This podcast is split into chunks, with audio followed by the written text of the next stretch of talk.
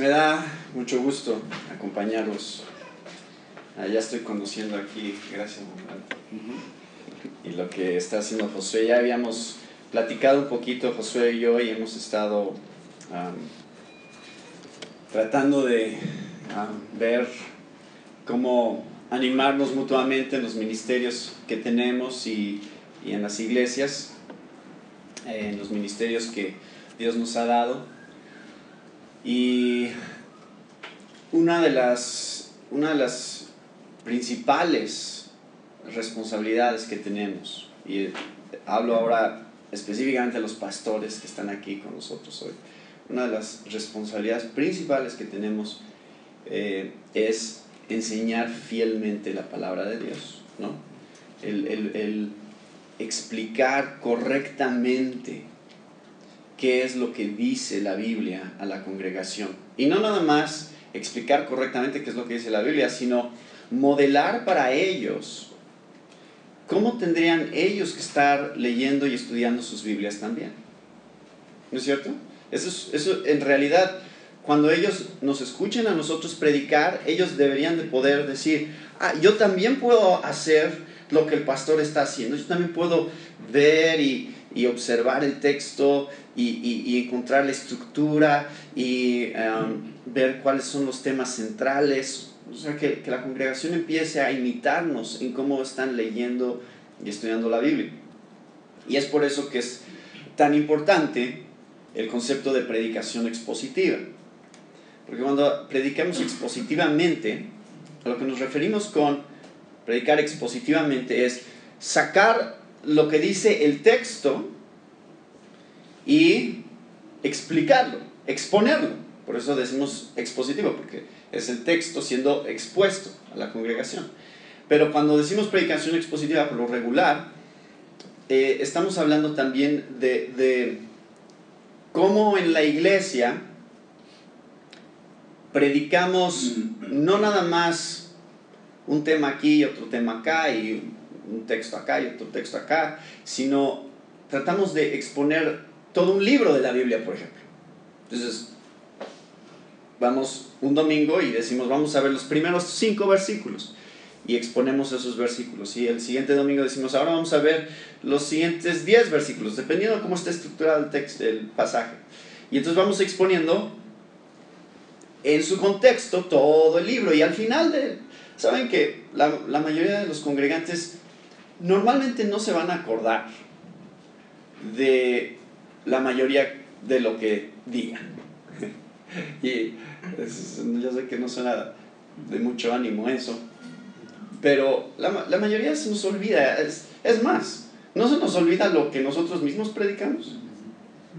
O sea, yo, muchas cosas que digo, ya no me acuerdo qué dije cuando prediqué eso. Este, eh, pero, ¿qué pasa cuando estamos predicando semana tras semana capítulo tras capítulo, y, pasamos meses en un libro de la Biblia, ¿qué es lo que probablemente va a pasar al final cuando terminemos de predicar ese libro? La gente no se va a acordar de cada sermón a lo mejor, pero sí va a decir, creo que sé de qué se trata ese libro de la Biblia. Creo que sé cuál es el tema central de ese libro, o los temas centrales. Y eso es una de las cosas principales que ustedes pueden hacer para su congregación, para que ellos se vayan familiarizando con lo que realmente está ahí. Y miren, esto que voy a compartir con ustedes hoy es ah, algo de lo que ah, estoy involucrado también con un ministerio que se llama Simeon Trust. Y Simeon Trust es, hacen talleres, se hacen talleres de predicación expositiva para ayudar justamente a, entrenar a hombres para predicar la palabra de Dios. Y hay, hay una frase que me gusta mucho en el libro, que viene de, o sea, este es el tema central, es la misión. Ya se sabe.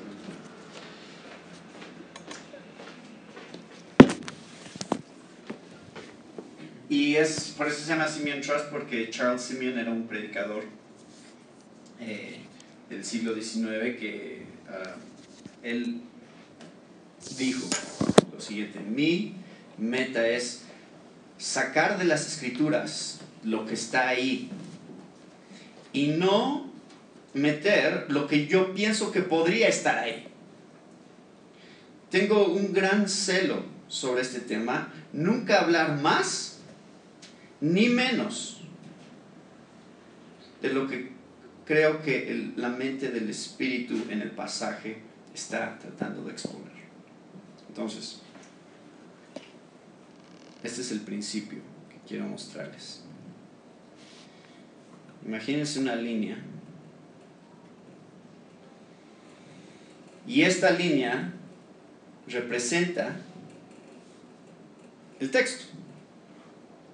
¿No? Esto es, esto es el texto. ¿Y cuál es nuestra labor como predicadores? Mantenernos en la línea. Pero ¿cuál es, um, ¿cuál es la tentación? La tentación es, o a decir más de lo que está ahí, o a decir menos de lo que está ahí. Ahora, vamos a, quiero hacer como un pequeño ejercicio con ustedes para tratar de ayudarles a pensar en esto. Abran sus Biblias.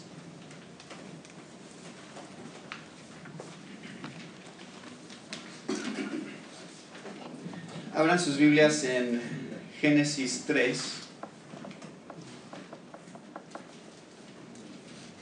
Versículos 1 al 3. Y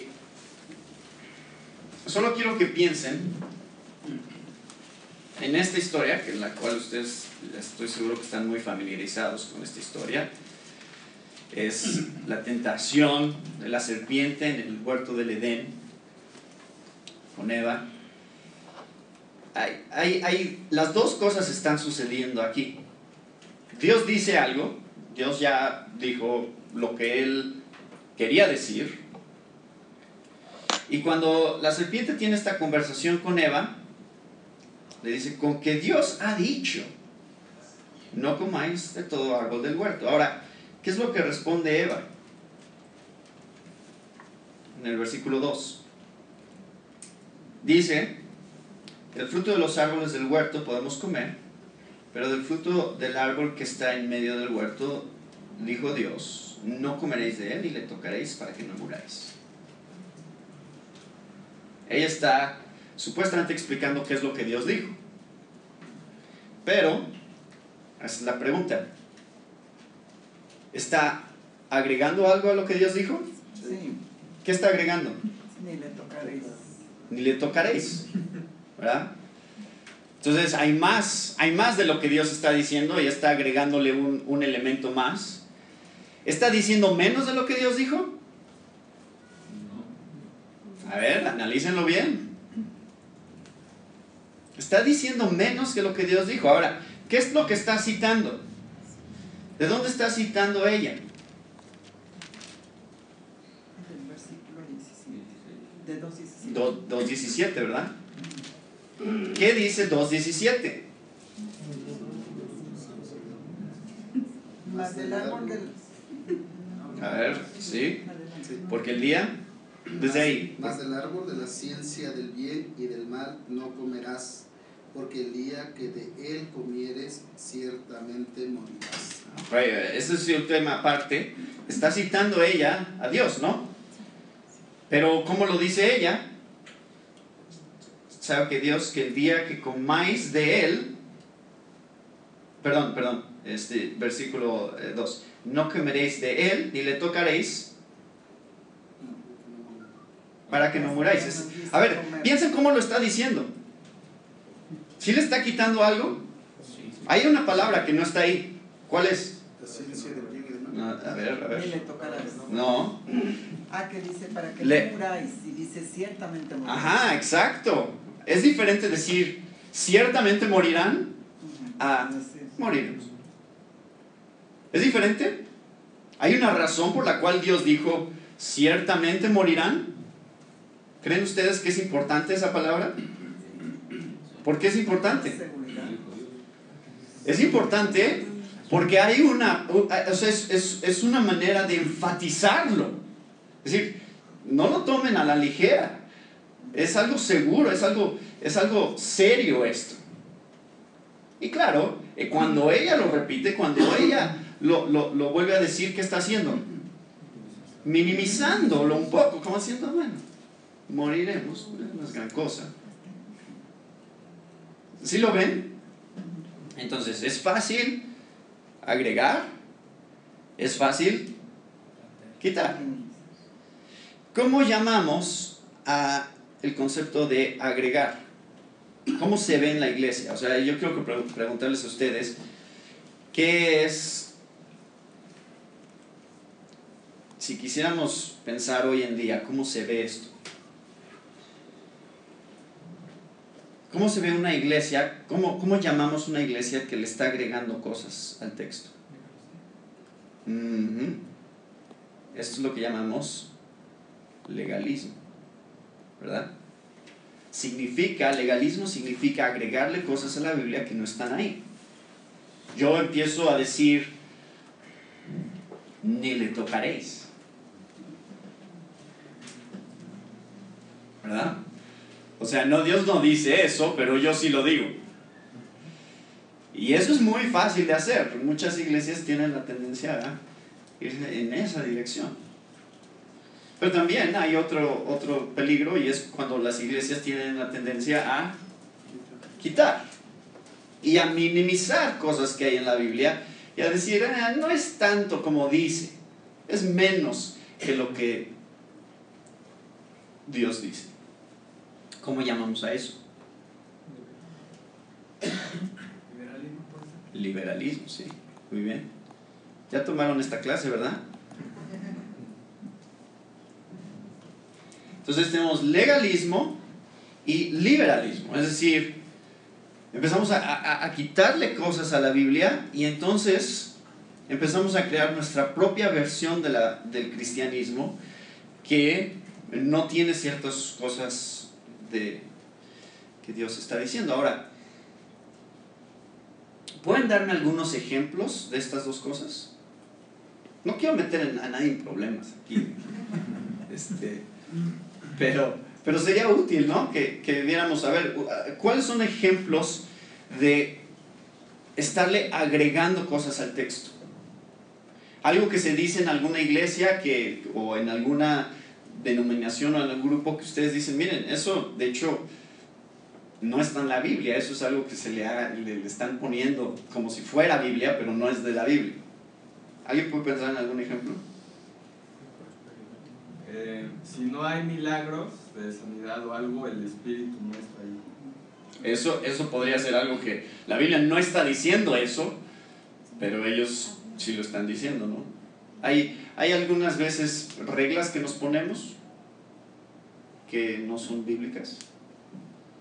Y decimos, tú, si quieres ser buen cristiano, tienes que eh, puede ser que convirtamos el diezmo en una cosa que no está diciendo la Biblia, ¿no? Dios, si tú das una cierta cantidad, te va a dar mucho más. Mm, ¿Dice eso? Bueno, también tenemos, vamos a estar viendo cómo leer e interpretar la Biblia contextualmente, pero ¿cuál sería un ejemplo de liberalismo?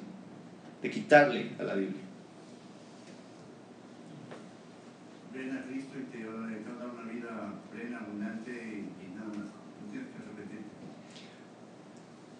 quitar el tema de arrepentimiento, ¿no?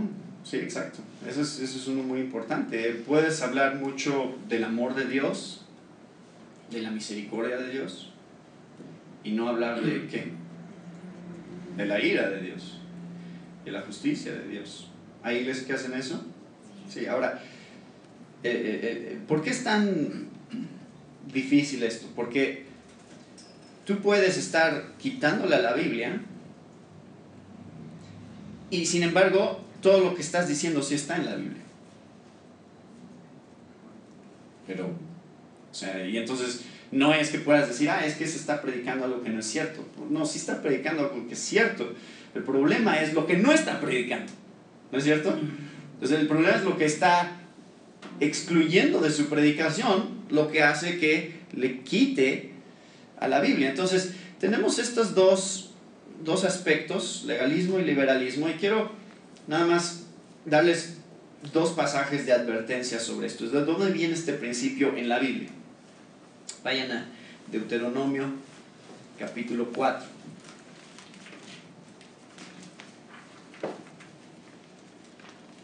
Versículo 2.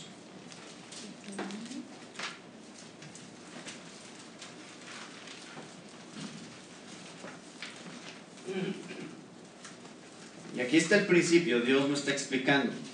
¿Qué dice? Deuteronomio 4.2. No añadiréis a la palabra que yo os mando, ni disminuiréis de ella para que guardéis los mandamientos de Jehová vuestro Dios que yo os ordené. Entonces, ¿ven aquí el principio claramente establecido? Está diciendo Dios, tengan cuidado. No agreguen, no quiten. Y um, por supuesto, en Apocalipsis 22 tenemos también una última exhortación en, el cierre del canon del Nuevo Testamento, en donde también tenemos una exhortación que principalmente está enfocada a ese mismo libro, pero, pero por supuesto lo aplicamos a toda la revelación de Dios, que es no, no agregues más, no quites. Es Apocalipsis 22, 18 y 19, ¿no? Pero miren, quiero ver que vean un ejemplo en la Biblia Marcos 7, Marcos 7, versículos 6 al 13.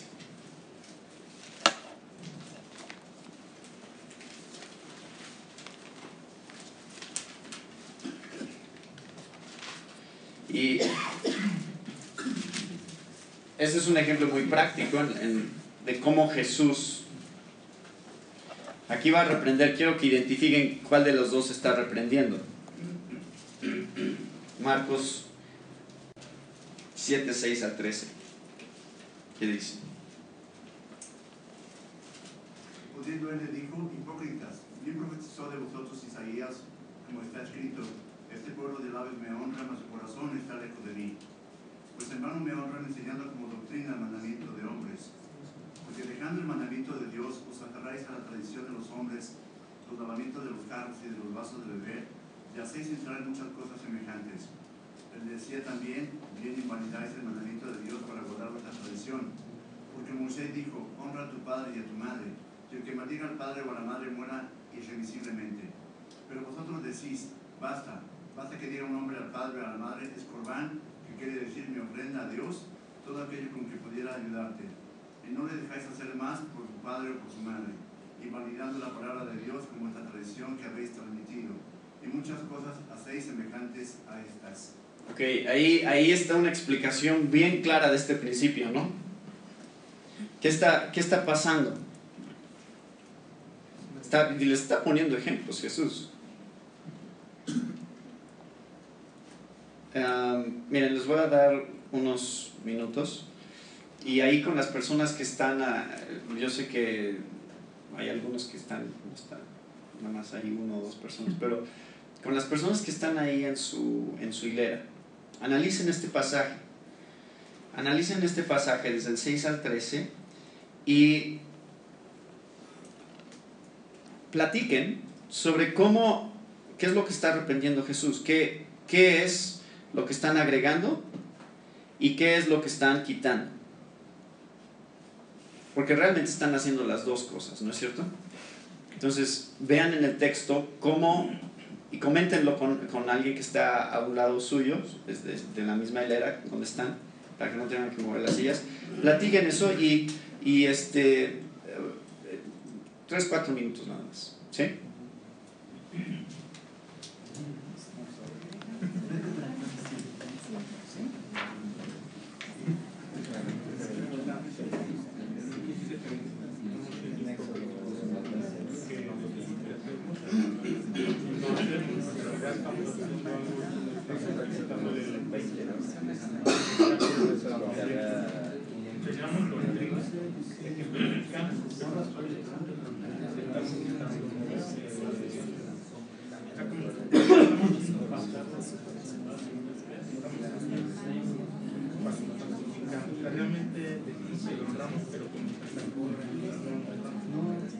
Muy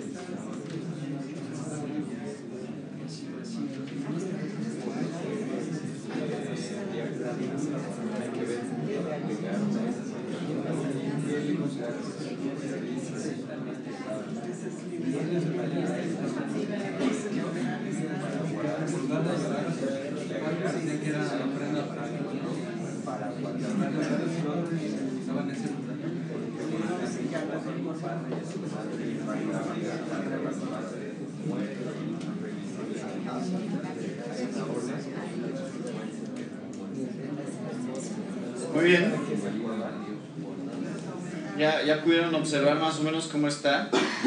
¿Qué es lo que está exhortando Jesús ahí?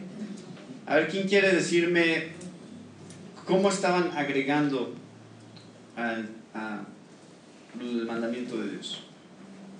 ¿Alguien que quiera explicar esa parte? A ver. En el 8 dice, porque dejando mandamiento de Dios, a las tradiciones de los hombres.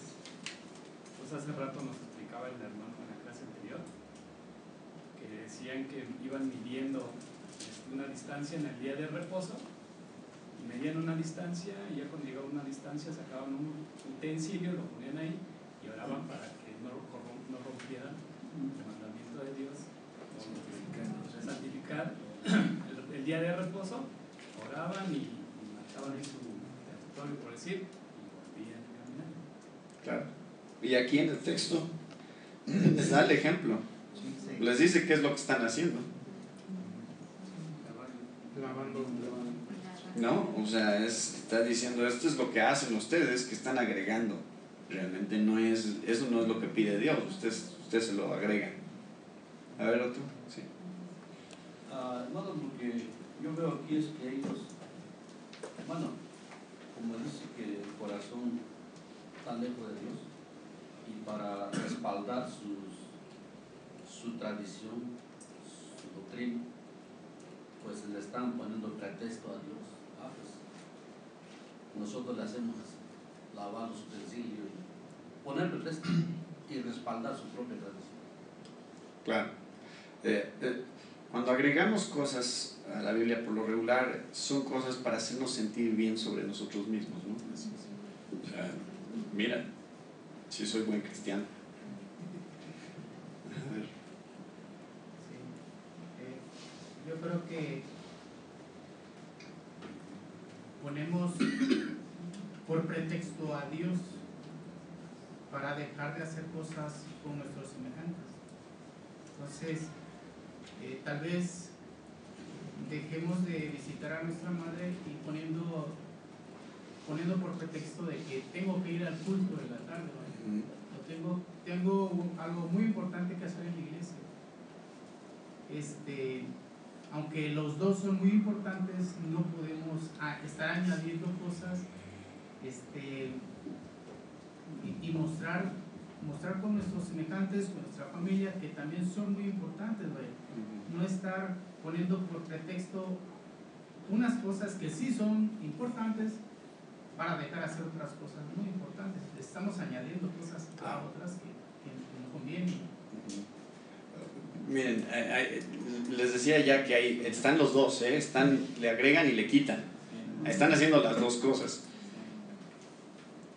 A ver, a ver alguien más. que- Ah, bueno, al mandamiento que le agregaron fue el de hacia la ofrenda a Dios. El corbán era una con- consagración, una ofrenda de algún bien que tuvieran. Y lo que ellos le agregaron es que ese bien que ya estuvo consagrado a Dios ya no se podía utilizar para bendecir a alguien más, como en este caso a los padres. Como ya está consagrado a Dios, ya no puedes hacer nada con él. Ahí que estaban haciendo. Legalismo. Sí, y al mismo tiempo también. Eh, Sí, pero, pero están quitando también. Ah, Le están restando. Miren, porque, porque ¿cuál era el mandamiento? Estarían anulando el mandamiento de honrarás a tu padre. Exacto, o sea, están, están quitándole a lo que significa honrarás a tu padre y tu madre. O sea, Jesús está diciendo, es más de lo que piensan, no es menos de lo que creen, es más. Están evadiendo la responsabilidad que tienen para sus padres. Y de esa manera le quitan al mandamiento. ¿No es cierto? Sí. Entonces, hay ahí claramente, no nada más que agregan cosas, sino que cosas que sí son importantes, las están minimizando. Es lo que les está diciendo Jesús. Están, están haciendo que, que mandamientos que sí son centrales y cosas que sí son importantes, eh, eh, los cumplan de una manera muy superficial y, y- y limitada. A ver, ¿alguien más? A ver, usted iba a decir algo. No, era de ¿Cuál la era? primera Ya, parte, ya. parecido con Ya. el versículo. Y la segunda igual, el mandamiento está en el versículo 11, digo, perdón, en el 10 y en el 11, pues se toma como no hay problema. Porque aquí dice muera irremisiblemente. Sí, sí, sí. Exactamente. Hay, eh, sí les está diciendo Jesús, efectivamente, ustedes están cambiando ese mandamiento al, al hacerlo menos. Entonces, sí había un cierto liberalismo en el sentido de que eh, estaban descuidando cosas que Dios sí quería que hicieran, por un lado, y por otro lado, estaban agregando cosas que Dios no les decía que tenían que hacer. Y, y eso, eso era algo serio, o sea, es algo serio para Jesús. Sí. ¿Y nosotros hacemos eso? Es la pregunta. No, no es nada más criticar aquí a los fariseos y decir, ay, sí, esos fariseos, ¿no? No puede ser. Nosotros tenemos la tendencia, todos tenemos la tendencia, y, y todas las iglesias van a tener la tendencia o a ir para acá o a ir para acá. Todas. No hay ninguna se salva. Todas tenemos una tendencia o de estarle quitando cosas a la palabra de Dios que son importantes y no enfatizándolas suficiente, o estar hablando mucho de cosas que ni siquiera la palabra de Dios dice, y creando nuestras propias reglas y nuestras propias maneras de vivir la vida cristiana. Entonces, eh, e- este ejercicio que hemos estado haciendo ahorita es nada más para que ustedes puedan estar conscientes. O sea, ahorita todavía no llegamos a cómo solucionar el problema. Eso solo lo plantea. ¿Existe un peligro? Sí, sí existe un peligro y todos lo tenemos. Todos somos por naturaleza o legalistas o unos libertinos. ¿no? Eh, es, eso es nuestra, así somos. Eh, o, o- o queremos sentir que, que tenemos que hacer más porque nosotros sentimos que, que cuando nosotros hacemos más estamos obteniendo el favor de Dios y estamos siendo más cristianos, queremos sentirnos bien sobre nosotros mismos y por eso ponemos todas estas reglas. Es lo que hacían los fariseos. Pero por otro lado, a veces hay cosas que no nos gustan, que nos confronta la palabra de Dios y nada más preferimos evadirlas. Y decir, bueno, eso, eso no es tan, tan importante como creo. Puede ser que sí lo sea. Entonces, la pregunta es, ¿cómo resolvemos esto? ¿Cómo mantenemos a nuestras iglesias en la línea? ¿Cómo se hace? A ver, mm, para borrar de todo, nada más le pongo aquí, ¿verdad? Le presionas one press.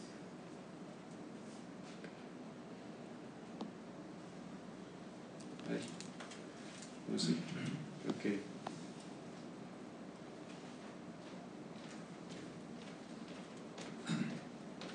Creo que este. Y- Ahí está. sí, sí. ¿Cómo vamos a solucionar esto?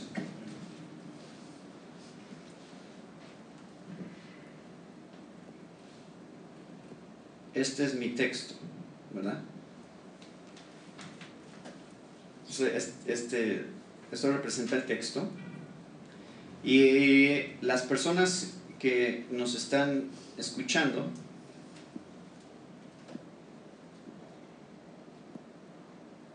aquí está.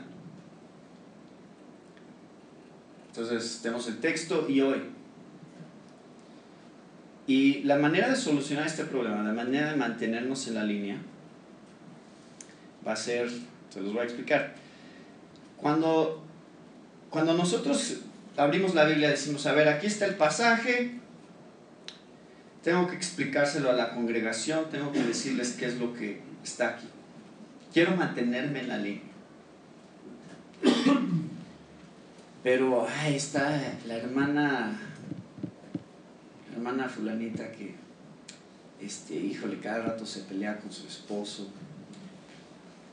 Y, híjole, eso no es bueno. Bueno, el texto no dice eso, pero a lo mejor puedo, puedo hacer que lo diga.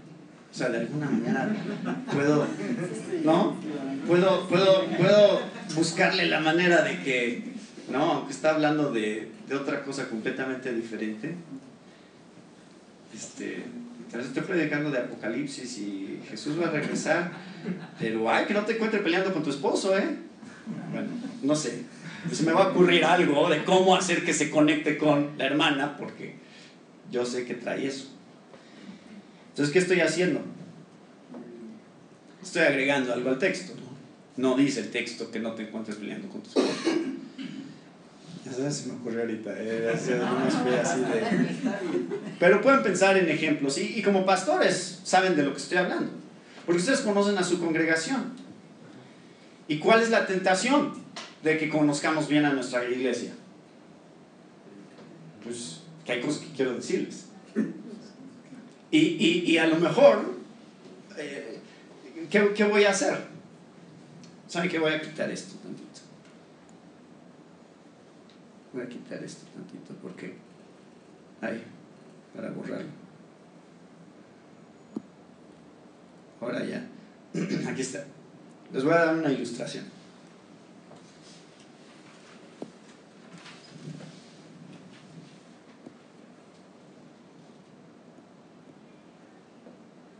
¿Saben qué es eso? Una lámpara, un poste de luz. Y, y aquí, ¿saben qué es eso? Es un borracho.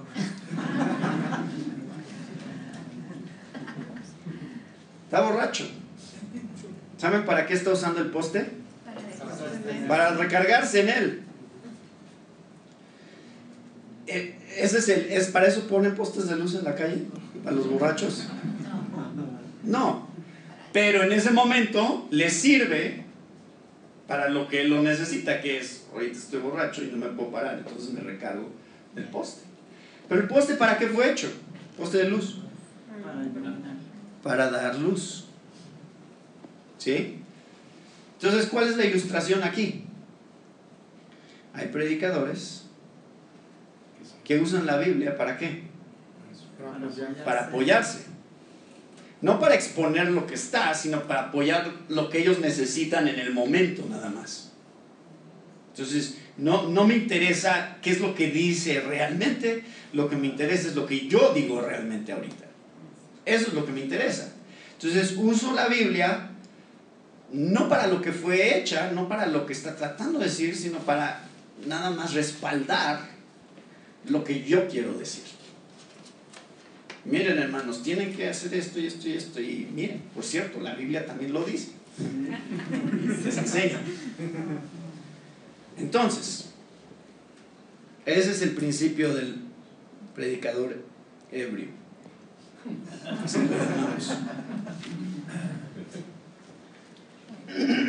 Ahí.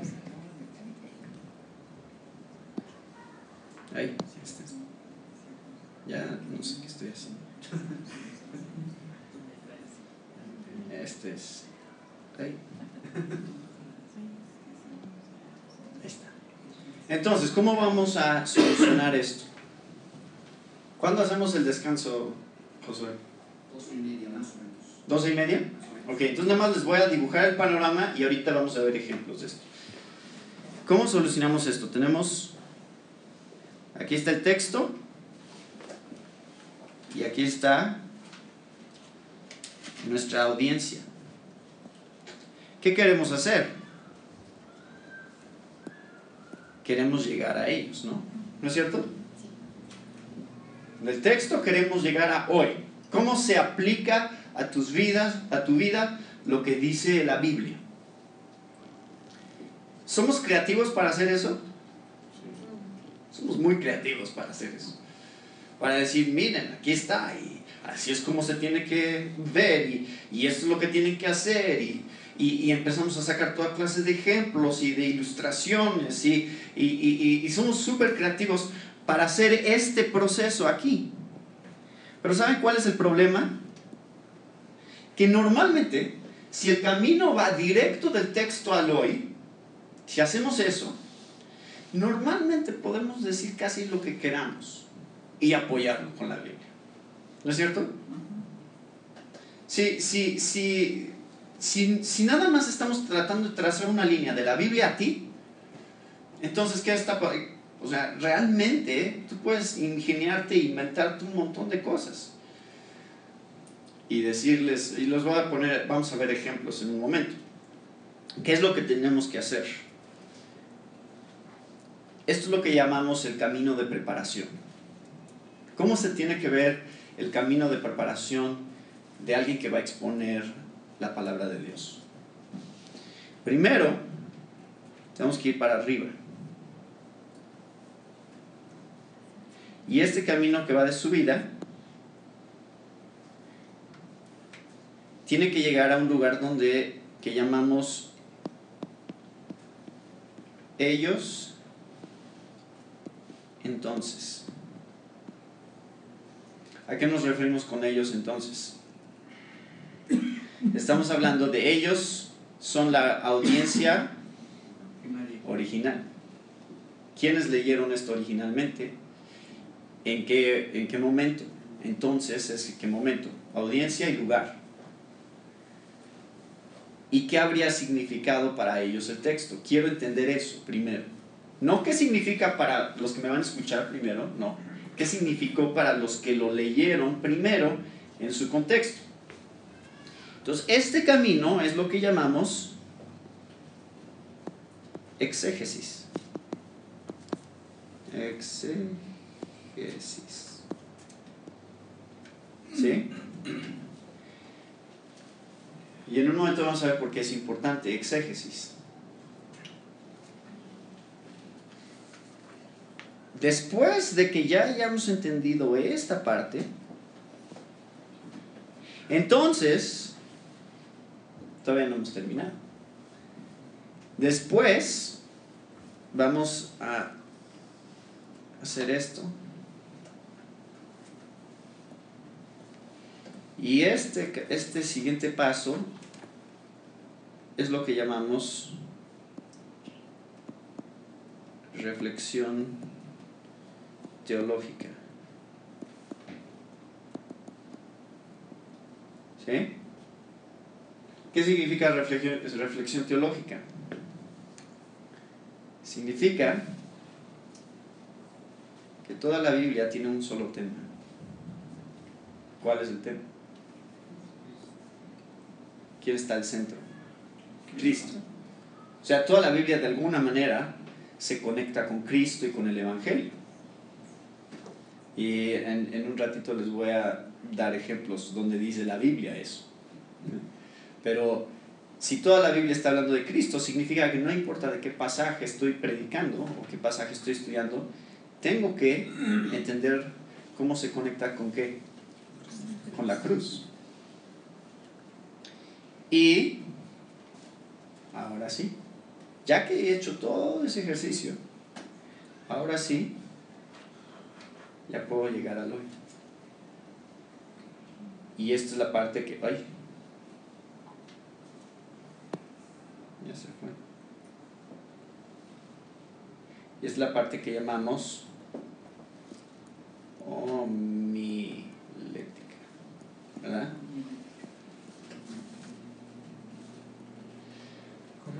Ahí, no se ve lo demás. Aquí sí se ve. No sé qué pasó. Es que me fue a salir, regresé, pero decía que se perdió la conexión. Ah, ok. Entonces, No sé, pero sí, déjalo así y ahorita que regresemos Ok. lo, lo checamos.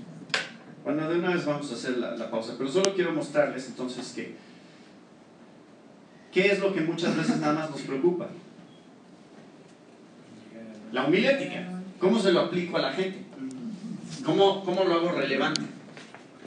Muchas veces estamos tan enfocados en eso que estas primeras dos lados de exégesis y de reflexión teológica no las brincamos. Y entonces, en un momento vamos a tomar un descanso ahorita y en un momento vamos a platicar sobre cómo se ve, o sea, y les voy a dar ejemplos muy concretos de cómo se ve la predicación que se brinca algunos de estos pasos.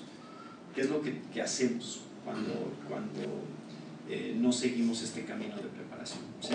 Pues vamos a tomar un descansito de 10 minutos.